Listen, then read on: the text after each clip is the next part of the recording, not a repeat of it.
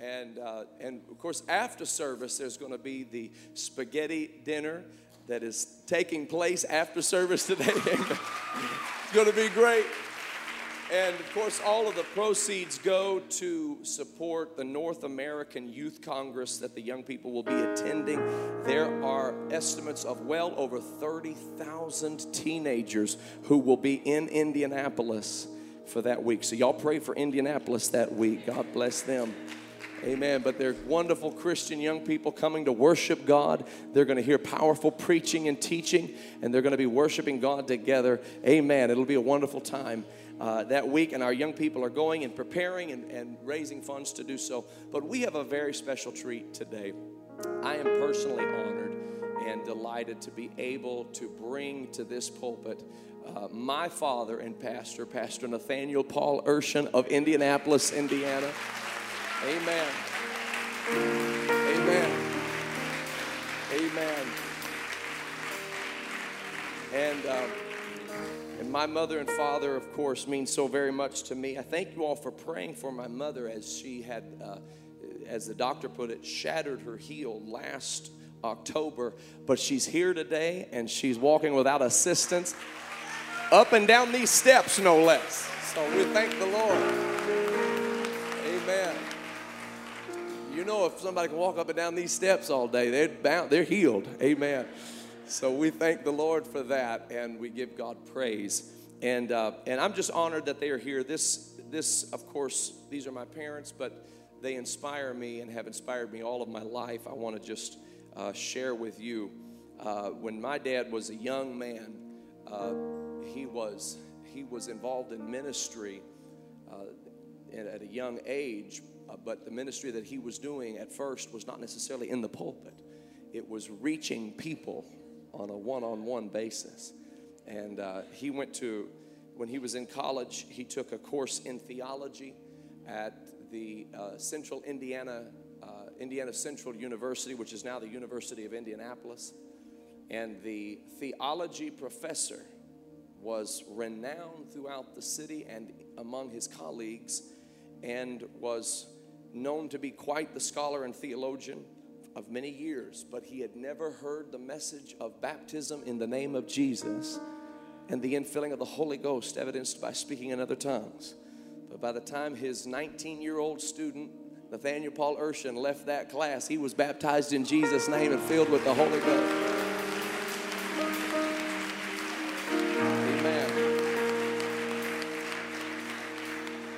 Fact, they together they ministered to and ended up winning to the Lord the editor of the Indianapolis Star uh, in the 1970s. This was before they were evangelizing and preaching around the nation, around the world. But but uh, God has blessed uh, me and my family with amazing parents, and Sister Heidi and I talk all the time. We're two of the most blessed people on the planet to have the moms and the dads that we have, and we love them all so very much. And so it is my great privilege and honor to bring to this pulpit a man of God uh, and my father, Pastor Nathaniel Paul Urshan. If you could welcome him, God bless you. Let's stand and receive him as he comes.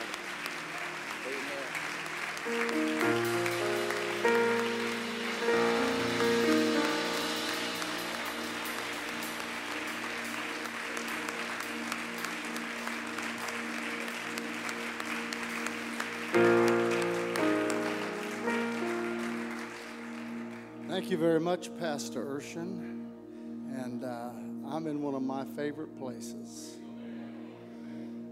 Um, I am, I am overjoyed with the marvelous flowing rivers of the presence of God that are responding to your worship and uh, filling this place with the aroma of His presence. It's delicious in here today. It's delicious in here today.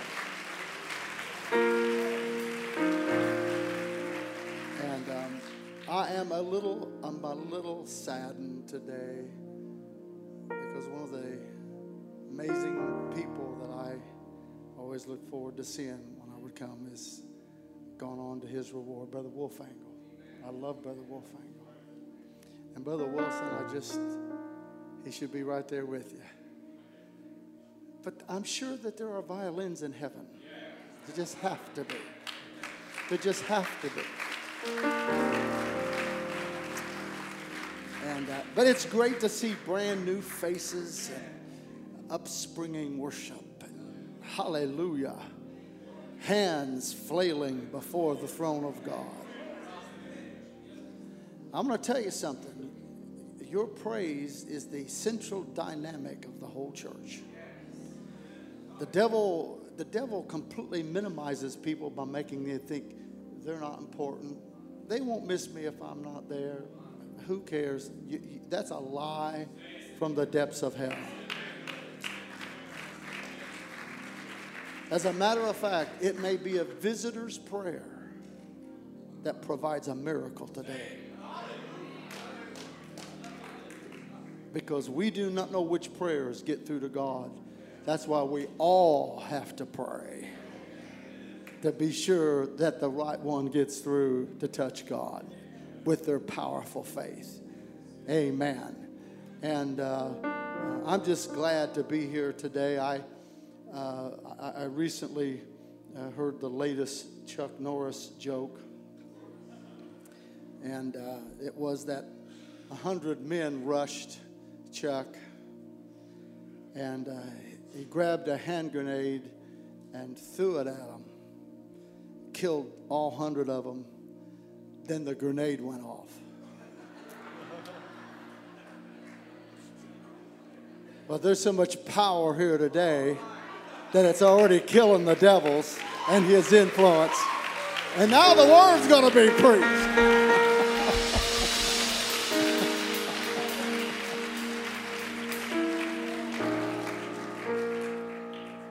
Turn to somebody next to you and say, you, you, There's no greater place you can be than right here, right now.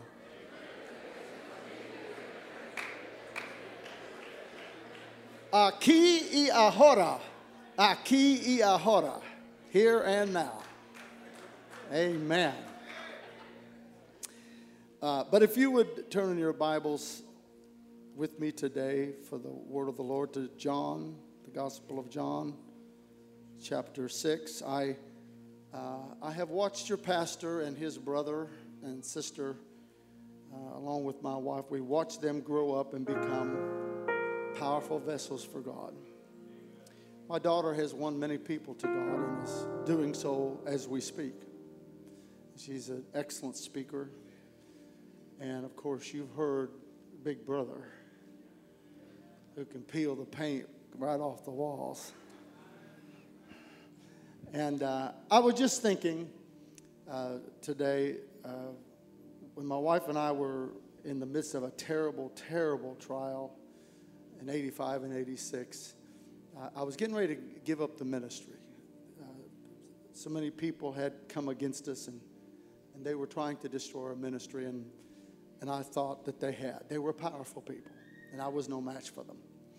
And, uh, and so I went, I, I, I actually leaving the house to go make arrangements to get some kind of a job that I could find, and, and I was going to give up the ministry. I'd already decided. I walked out, and the Lord spoke to me out of the sunshine of that Tuesday morning. It's a crisp spring day, and, and uh, the Lord began to minister to me and said, said you, you can't leave the ministry. I'm with you.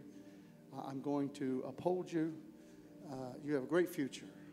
And he said, and especially, I'm going to mightily anoint your children. Now, I, I kind of laughed because I looked over and Brother Joel and Brother Nathan were in the sandbox playing with trucks, Tonka, Tonka trucks. And the neighbor boy was there and they're flipping sand in the air. And I thought, mightily anointed, these little kids? But who knows the ways of God? Wow.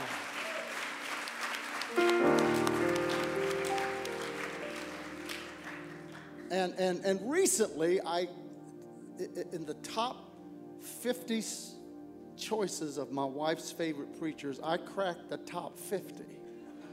I think I'm about 47th, but guess who's tied for number one? Amen. I'm looking forward to the next few moments, friend. I want to I want to see God open the windows of heaven above us. Brother Knight, it's so good to see you, sir. I remember when you were in Cincinnati. And uh, it's great to be gathered together with this great church. And uh, you, you will have to do something in the future because uh, it, I, I'm going to just tell you if you had a church that seated a thousand, it'd be filled in 14 to 18 months. That's exactly right. That's exactly right.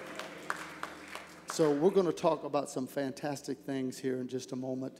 And uh, if you just uh, would read with me, uh, follow me in, in the uh, Gospel of John, the sixth chapter, I, uh, I want to preach today on the subject, the law of multiplication. The law of multiplication. And Jesus went up into a mountain, and there he sat with his disciples. And the Passover, a feast of the Jews, was nigh, and when Jesus then lifted up his eyes and saw a great company coming to him, he saith unto Philip, Whence shall we buy bread that these may eat? Now, verse 6 says, This he said to prove him, for he himself knew what he would do. He already knew what he was going to do. He just wanted to see what Philip would say. And God just wants to see what our reaction is sometimes. Philip answered, 200 pennyworth of bread is not sufficient for them, that every one of them may take a little. One of his disciples, Andrew, Simon Peter's brother, saith unto him, There is a lad here which hath five barley loaves, two small fishes. But what are they among so many? And Jesus said, Make the men sit down. Now there was much grass in the place. So the men sat down in number about 5,000. And, and if there were 5,000 men, and then there's women and children, Oh my goodness. There's, there's 10, 12,000 people, maybe more there. This is a daunting task. Jesus took the loaves, and when he had given thanks, in Luke it says he gave thanks and he broke the bread and blessed it. So he's breaking this bread and giving thanks. He distributed to the disciples and the disciples to them that were set down Likewise, of the fishes as much as they would. We're talking about incredible fast filleting here. And when they were filled, he said unto the disciples, Gather up the fragments that remain, that nothing be lost. Therefore, they gathered them together and filled 12 baskets with the fragments of the five barley loaves which remained over and above unto them that had eaten it says they filled 12 baskets with the fragments. I want you to remember that there is fragmenting going on here. Breaking bread into pieces. That, that, that seems to be the opposite of what they should do. But he's breaking it down and he's cutting the pieces up into uh, the fishes into small pieces. And those men, when they had seen this miracle that Jesus did, said, This is of a truth that prophet that should come into the world. This has got to be Messiah. Amen. I want to preach for just a few moments this morning on the thought, the law of multiplication. And I believe when you leave here today, you'll never be the same. Amen. Amen. Would you lift a hand to heaven and thank Him for His already, already abiding presence? Hallelujah. Thank God. Thank God for his mercy and love and kindness. Hallelujah. Hallelujah. Hallelujah. My.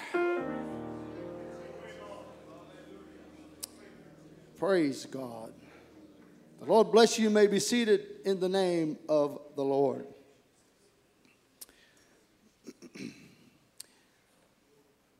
there, there is a um, experience that many of us experience that try to live for God, and uh, as we all know, we have experienced it uh, from time to time, and that is a feeling of being minimalized and marginalized uh, by the enemy of our soul. And um, uh, things go wrong and we feel defeated. Uh, circumstances arise that can't seem to be solved, we feel defeated. A mother in law comes to town, we feel defeated. uh, there, there, there are days. Somebody the other day called me, and it was raining hard, thundering, lightning. It was a rough day, and the man had gotten sick, and he said, I, Pastor, I've got to go to the emergency room. He's a new convert. And he said, I, I feel bad today. He said, I, I don't, I'm having a trouble with my spiritual life. He said, I need more of God. I feel terrible. He said, I, I, am trying to make it, but I, I really need help. And I said, Well, you know, go ahead to the emergency room and call me as soon as you're done. Let me know what happens. And so he called me back later and had uh, said they had uh, contracted pneumonia and he was going home to rest. He's a young man. And, um, and so I told him, I said, You have a great future. And I said, uh, You have no idea the great things God's going to do with you. But I said, The Lord, the Lord has brought you to this point. And I said, The devil has put a big wide screen in your brain to show you all kind of negative things and he wants to break you down and destroy you before you even get rooted in the kingdom of god.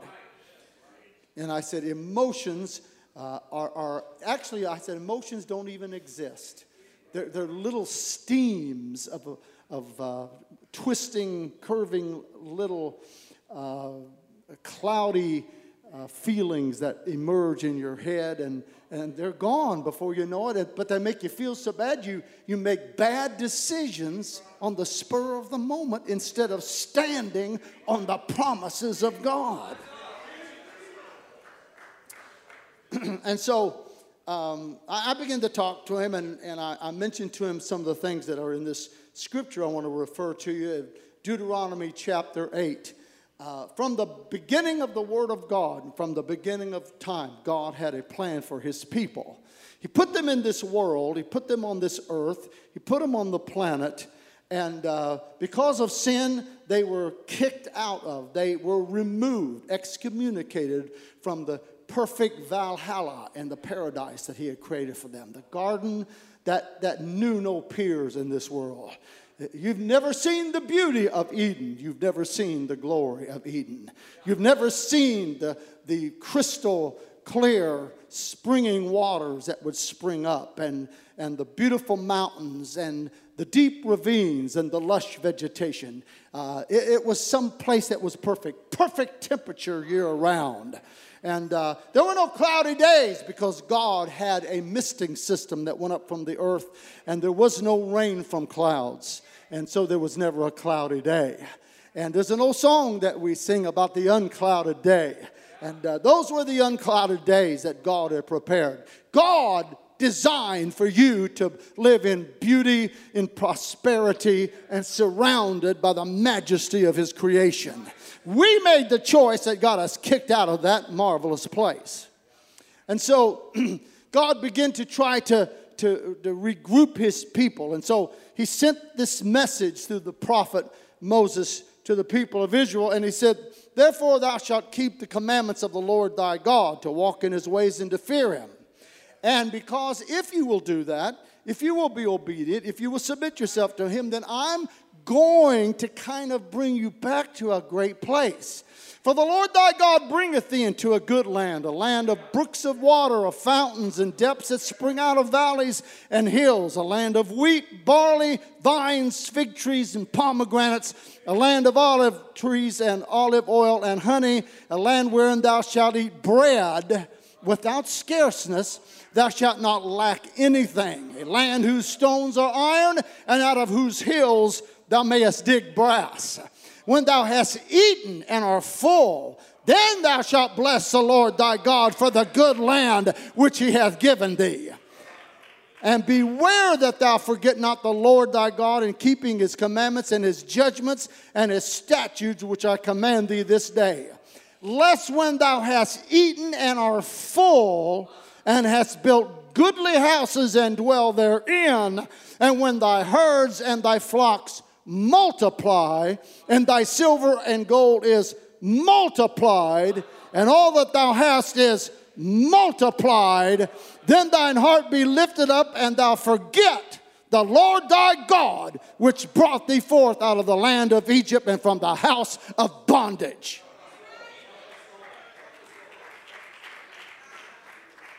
I don't know if you even realize it, but uh, over 230 years ago, our nation was founded by people, uh, and a Declaration of Independence was signed.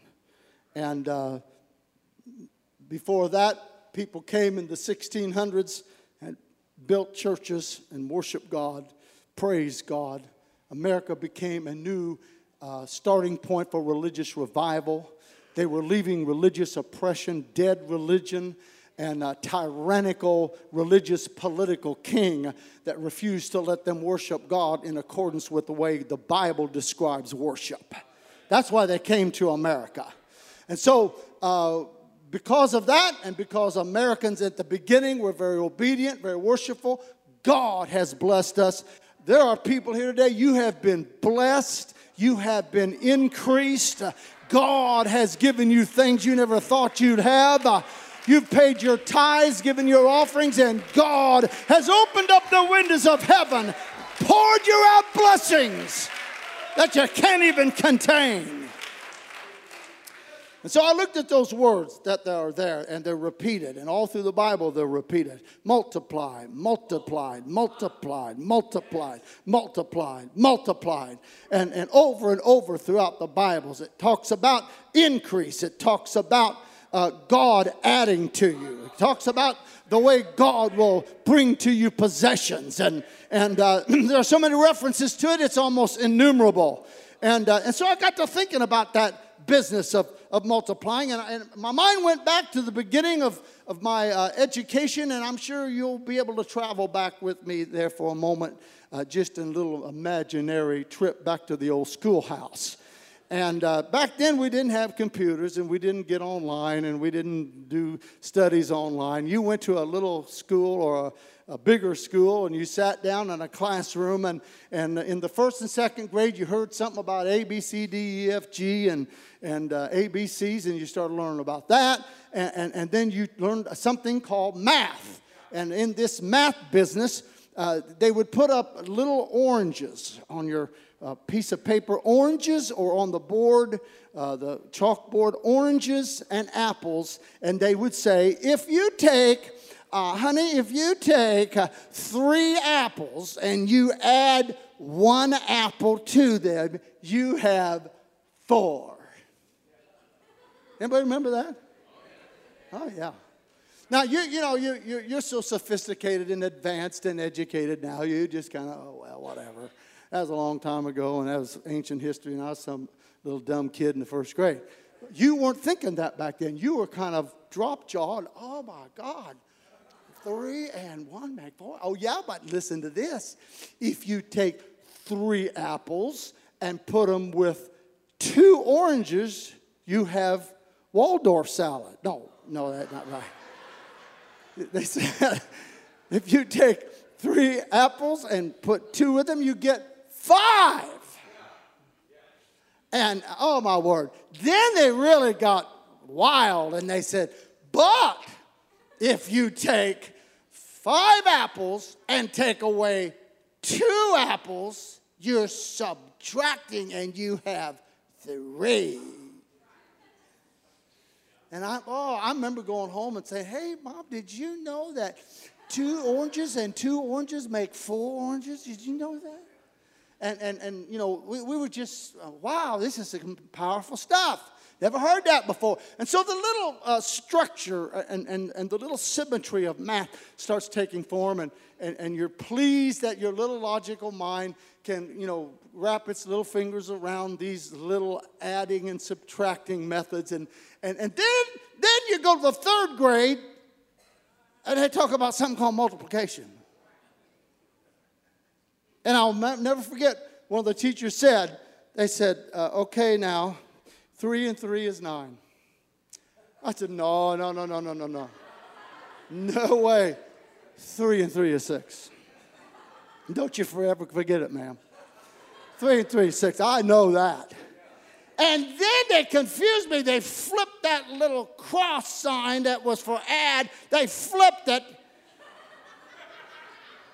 and said, This is the time sign. I said, Man, leave that sign alone. I'm comfortable here. Don't mess up with my little system. And, then they, oh, they, they went crazy on me then. They, they started telling me five and five is 25. And I know it was 10. It's 10. Then she starts saying, Well, now you've got to learn your multiplication table. Multiplication tables? What's a multiplication table? I'm telling you, by the first week in third grade, I thought I lost my mind. They disrupted my whole way of thinking and set me back on my heels. And I thought, wow, Lord have mercy. What, what, what, what, what what's next? And oh, then, then it just, hit you with a bombshell, you know. And, and now six and six isn't 12 anymore. And seven and seven is not 14. Ah, and, and so, so you're having to adjust to a whole new system of math. And, and there's a times figure going on here. And, and five times five and six times six. And just put your little five plus five and six plus five. Put that away, Sonny, for now. And, and you're going to something different. And, and they started showing you these increases that didn't really make sense because somebody years ago had gotten into the system of numerology and, and, they had realized that there were patterns of numbers and, and integers that represented certain increases and, and they put that together and, and i don't even know who did it or where it came from but they, they introduced to us something called multiplication. And, and then i got to reading the word of god I got to reading the Word of God, and, and I realized that the whole Bible is based on the laws of multiplication. That God doesn't think the way we think, that God doesn't see things the way we see things.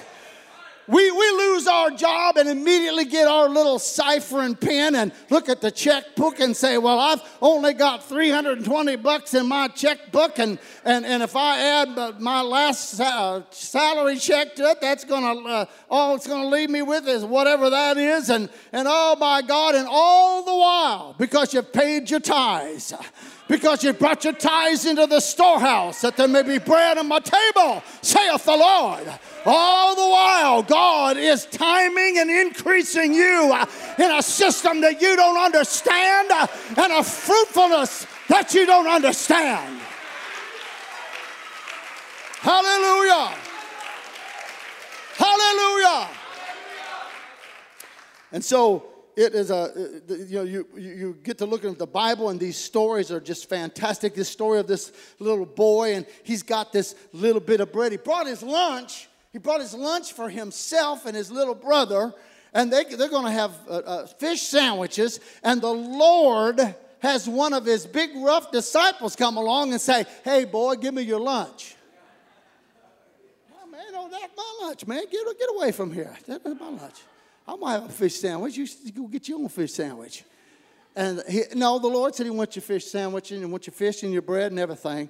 And, uh, and don't worry, you'll get fed. That's what He said anyway. You'll get fed. And so He took the bread and He took the fish and He watched the Lord tear His bread apart. And He watched the Lord tear His fish apart. And, and He didn't know what He was seeing, but He was watching divine miracle in practice. He, he didn't even know what he was seeing. He didn't understand that process, but he was getting ready to actually witness multiplication. Hallelujah. Because there's something about God when He breaks us into pieces, He puts us back together in a way we can never understand. We can never understand why and how that He does it. Hallelujah. And, and when you come to an altar and you repent, uh, you don't want to come to the altar and repent because you're breaking your ego into pieces when you do it. And you're breaking your flesh and your carnality. Uh, you're shredding it and dropping it on the floor in front of people. And, and you don't want to do it because you want to stay whole. You want to stay uh, uh, intact with your human dignity. Uh, but then the scripture shouts and said to you and, and speaks a word to you and said, Except the corn of wheat uh, fall into the ground and die, it abideth alone. And any gardener and any planter uh, of plants know that when you put seeds in the ground, uh, the sun, the rain, the wind, the soil cracks uh, the hull uh, of that seed. Uh, and what comes out is a curving uh, vine of life that becomes a plant, a beautiful flower, a vegetable food, because life escapes when the shell is cracked and broken.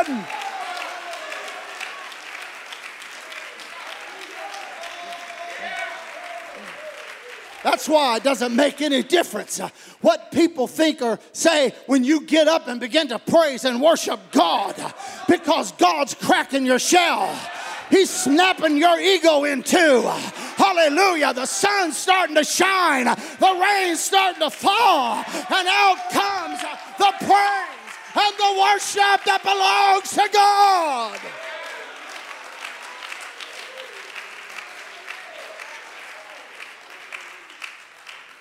Hallelujah. So the Lord is faced with his disciples, and, and uh, they're just men, just like we are. And, and the Bible says in one instance they've been out in the boats fishing all night, and, and his friend Peter was an outstanding professional fisherman who fished for years, and knew how to fish, knew all the tricks, knew all the little hiding places, and knew the, the little secret holes for fishing, and, and yet they went out one night and they got skunked and they came back in. They were discouraged, and the Lord said, "What? You go right back out and throw your nets back out there again." How, Lord, wait, wait, wait, wait, wait. We're fishermen. You're a preacher. You preach. We fish. Leave us alone. That's what he's saying. You preach. We fish. You stick to your business. We'll stick to our business. And the Lord said, I said, go back out there. I said, go back out there. Because uh, what I want to tell you, son, is that I know something about fish you don't know anything about. And, uh, and uh, I don't know if he quoted this verse in Isaiah or not, but he should have. If he didn't, he probably did. Uh, and and the, Lord said, To whom then will you liken me, or shall I be equal, saith the Holy One? Lift up your eyes on high and behold who hath created all these things that bringeth out their host by number. He calleth them all by names uh, by the greatness of his might, uh, for that he is strong in his power. Hallelujah. He is the Lord of hosts. He is the Lord of hosts. He'd already put the call out to the fish. The Lord of hosts had already spoken to the bass. He'd already spoken to the crappie. He'd already spoken to the bluegill.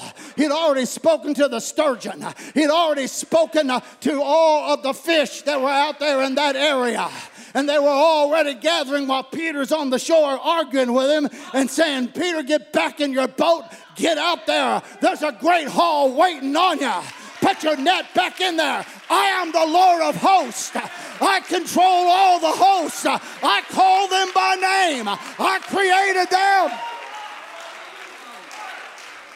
That's why you don't need to give up praying for your lost loved ones uh, and your lost family members uh, because He's the Lord of hosts uh, and He will call them. Ah, whoo. And boy, they went out there, put those nets down. You know what happened? They took in so many fish, it was breaking the nets. They had to call for the other boats and the fishermen. They had to call for all kinds of help. They had fish for the whole community uh, because they were dealing with the Lord of hosts uh, who multiplied things. Uh, who took up to another level of times by times uh, by times, uh, increasing them to a level we don't understand. My God, the Bible tells us, and, and this story has actually resonated throughout the world. The story, probably the first story you heard in Sunday school David and Goliath. David and Goliath. How many have heard of David and Goliath? people that don't believe in church or God or the Bible use that metaphor in their uh, business meetings and their economic planning sessions. Uh, we've got a David Goliath situation here. We've got a David Goliath situation here. It's so powerful because on that day, a little stripling of a boy went up against perhaps the most powerful fighting machine in the history of the world. A, a, a, monster so big that human words fail to describe him, with weapons so big that the armies of Israel were cowering behind bushes and rocks uh, and caves because of the fear of one giant. And this little tiny skinny boy goes out there barking at him and, and talking to him. And, and Goliath, of course, is extremely sarcastic. And what have you sent there? In fact, just, just bring him to me. And it was in, in today's jargon and language, he would have said, Come on, boy. Come on over here. You want some of this? I'll give you some of it if you won't be that stupid. Come on. Come on over here. Come on over here now. I'll give you some of this. And, and David is down there and he's looking at him. He said, Hey, mister, you uncircumcised devil. You come to we, me with sword and spear and shield, but I come to you in the name of the Lord of hosts. In the name of the Lord of hosts. In the name of the Lord of hosts. And the Bible says he starts running at him. Now, the Goliath is a little unnerved by this. You know, this is the little chihuahua that's got a mean bark coming at Here I come. And here he comes, uh, and he starts swinging this slingshot. But what David didn't even know, and Goliath didn't know, was that the multiplier got a hold of that slingshot and turned it into a blur. He turned it into a jet turbine and the thing turned invisible. And when that rock left that slingshot, it hit Goliath with such force, it picked him off of the ground, knocked him flat. That's what you can do to the devil and those that assault your soul today. Is come in the name of the Lord of hosts.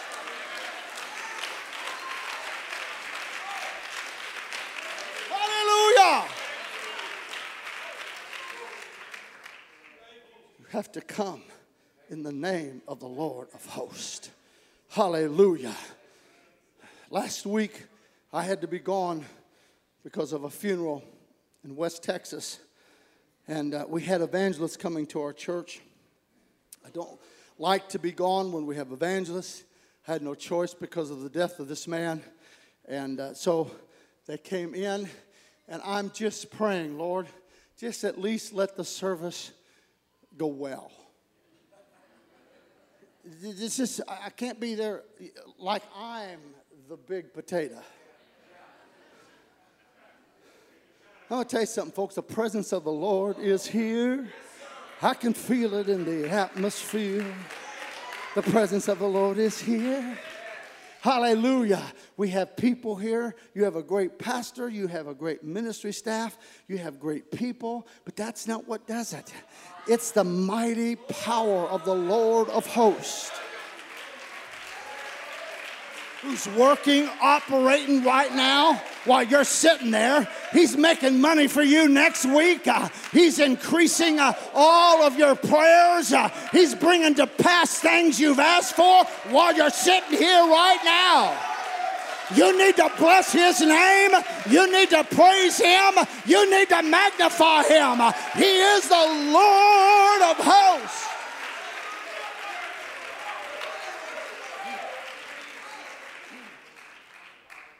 So I thought, Lord, this thing can go good. Lord have mercy. If things can just go good, if we could just get through Sunday. And I, oh Lord. And, and so when I got through with the services where we were out on Sunday, I, I looked at my phone and there was no message. I thought, oh God, there you go. Things went bad and they're afraid to call me. So a little later, I got this text 10 filled with the Holy Ghost.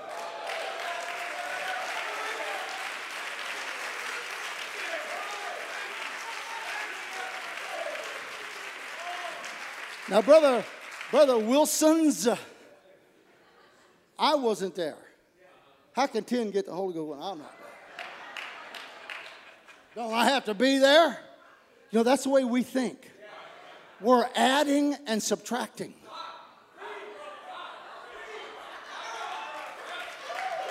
Now, if if we have one service and I'm not there, if we could just get one person in the altar, just somebody shedding a few tears, then we'll feel like something good happened because I'm not there. Oh my God, we have no clue what God can do. Ladies and gentlemen, we have no clue what God can do. I'm 1,100 miles away. God opens the windows of heaven, pours out the Holy Ghost in such a powerful fashion that added a whole new bunch of people to the church by the power of multiplication. I will multiply you. I will multiply you. I will multiply you. And so, when Moses approached Pharaoh, and he didn't want to go in the first place, he was scared to death because I mean, you know, this man has all the power of life and death of everybody. He's the greatest empire in the world, and he's got this little, this little stick, and he's standing there.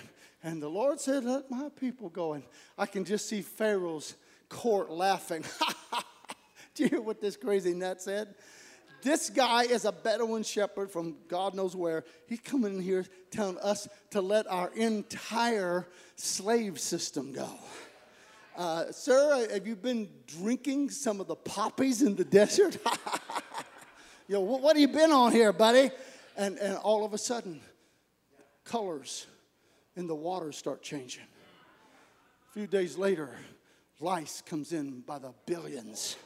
A few days later, frogs are crawling in their food crawling into their bed, and people are screaming, and squishy little reptilian visitors in the night. And then there is an impenetrable darkness that covers the land.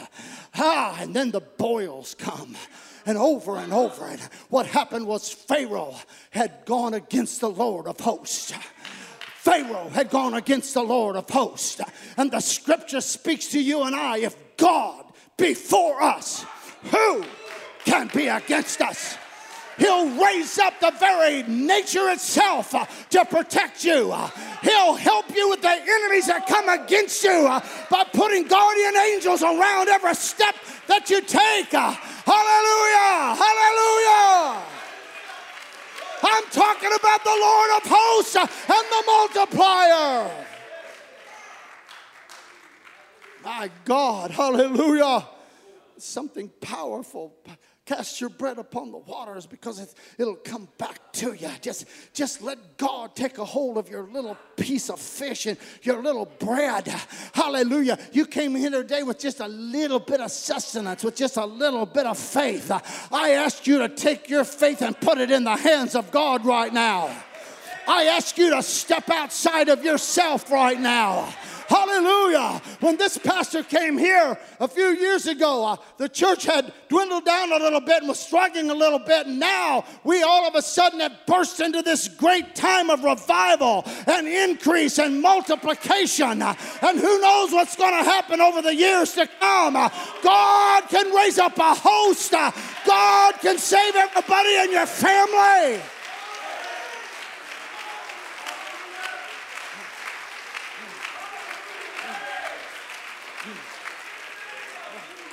Somebody walked in here today, you didn't want to come to church today.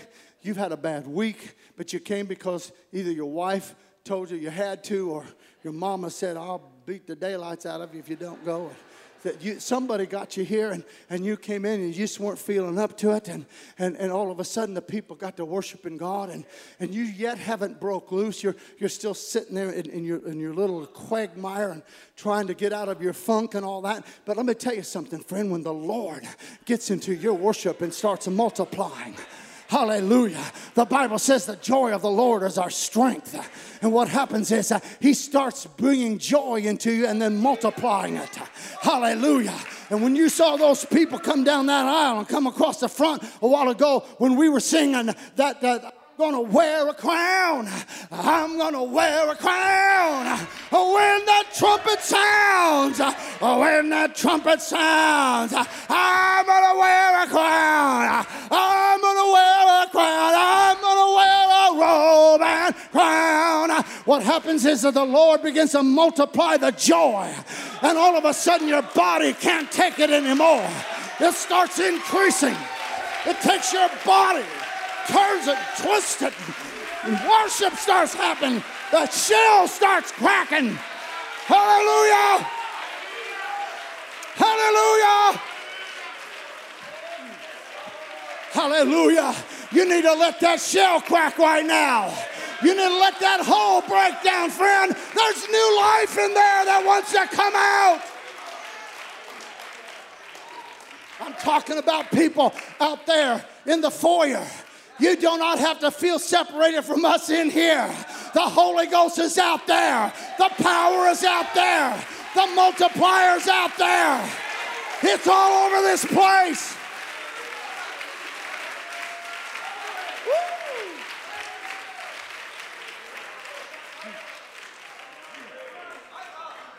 Hallelujah. Hallelujah. How many here have been healed of cancer? There's three or four hands I see. You know what? You ran into the multiplier. Cancer is by definition a multiplying process in which malignant cells go crazy. Hallelujah. Malignant cells go crazy and they start multiplying and they attach to other organs. And then the, multi- the multiplication malignancy spreads to other parts, and before long, your body doesn't have a chance. But, friend, when we come in the name of the Lord of hosts, Shilalabahaya, the Lord hits you with the flow of virtue and it revitalizes your body it hits those killer T cells and your immune system, uh, and they start multiplying and they destroy the Goliath of cancer, uh, and they destroy the horrible assault uh, on your body because God is the Lord of hosts that can destroy any enemy that comes against you. Oh, hallelujah. Hallelujah. I somebody to get on your feet and glorify the Lord of hosts.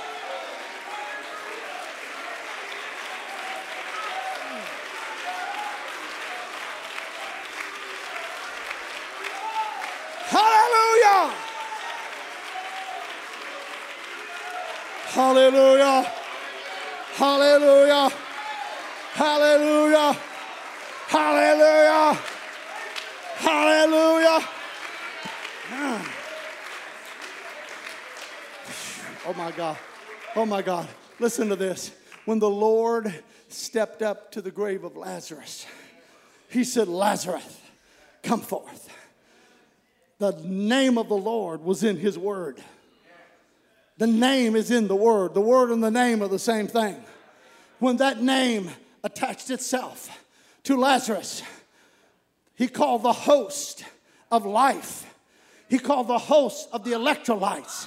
He called the host of the cells to come back to life. That, that's why when you see people shaking under the power, that's quickening power. It's the old English word for dynamite and electricity combined, quickening power. And he's revitalizing your cells. He's revitalizing your acids and your electrolytes, bringing you back into fruition, into vitality and robust strength.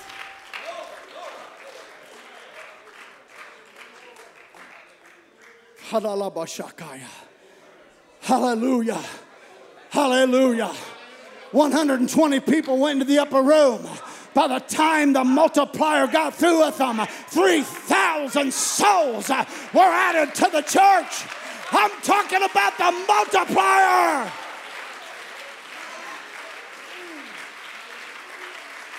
Hallelujah.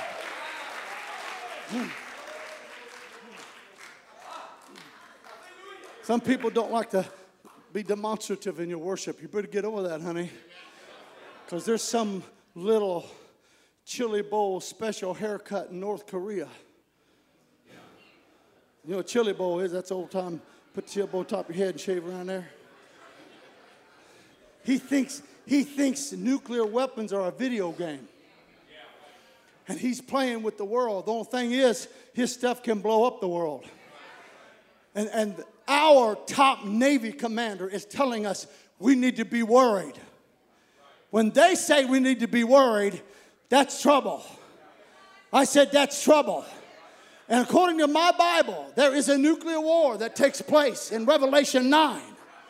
A nuclear war that John couldn't talk about, you know, the explosive and the fissile material that goes along with nuclear weapons and plutonium. He just said that it's fire, smoke, and brimstone kill one third of the earth's population. That's the way he described it. That's a nuclear war in today's terminology.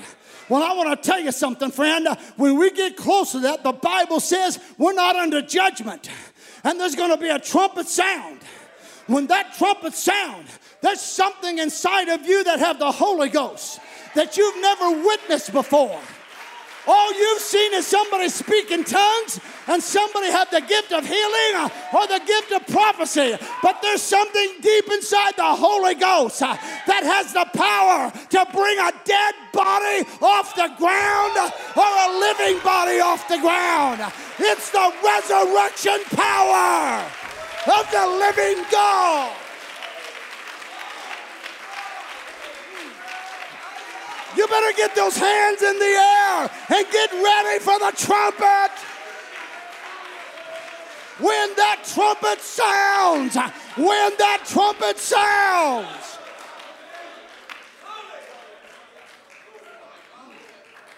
Hmm. Hallelujah. The Holy Ghost is going to go crazy. It's going to be multiplied in its power. It's going to quicken your mortal body. ah, it's going to cause mortality to put on immortality. Hallelujah. It's going to cause corruption to put on incorruption. And we shall be changed.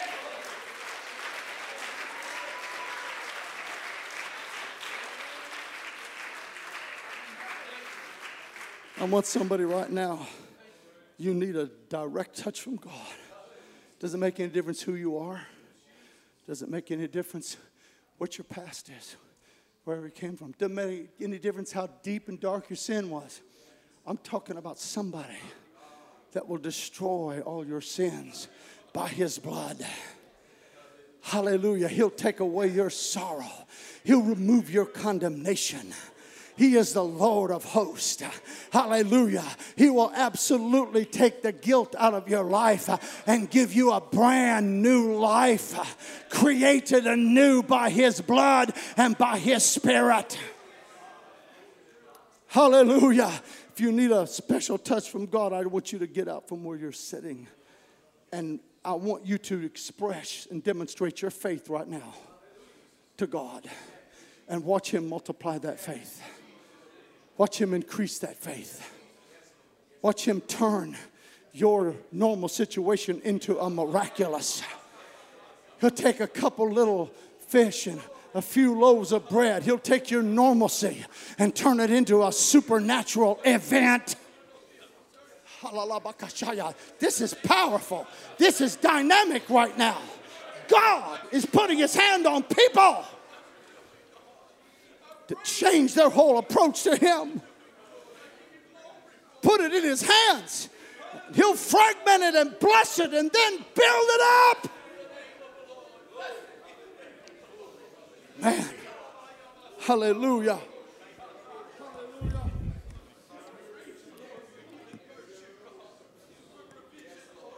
His power is here right now.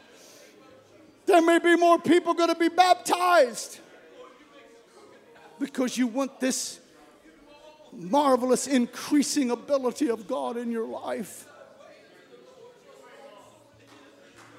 You'll take your normal praise and turn it into a flowing river. He'll fill you with the Holy Ghost.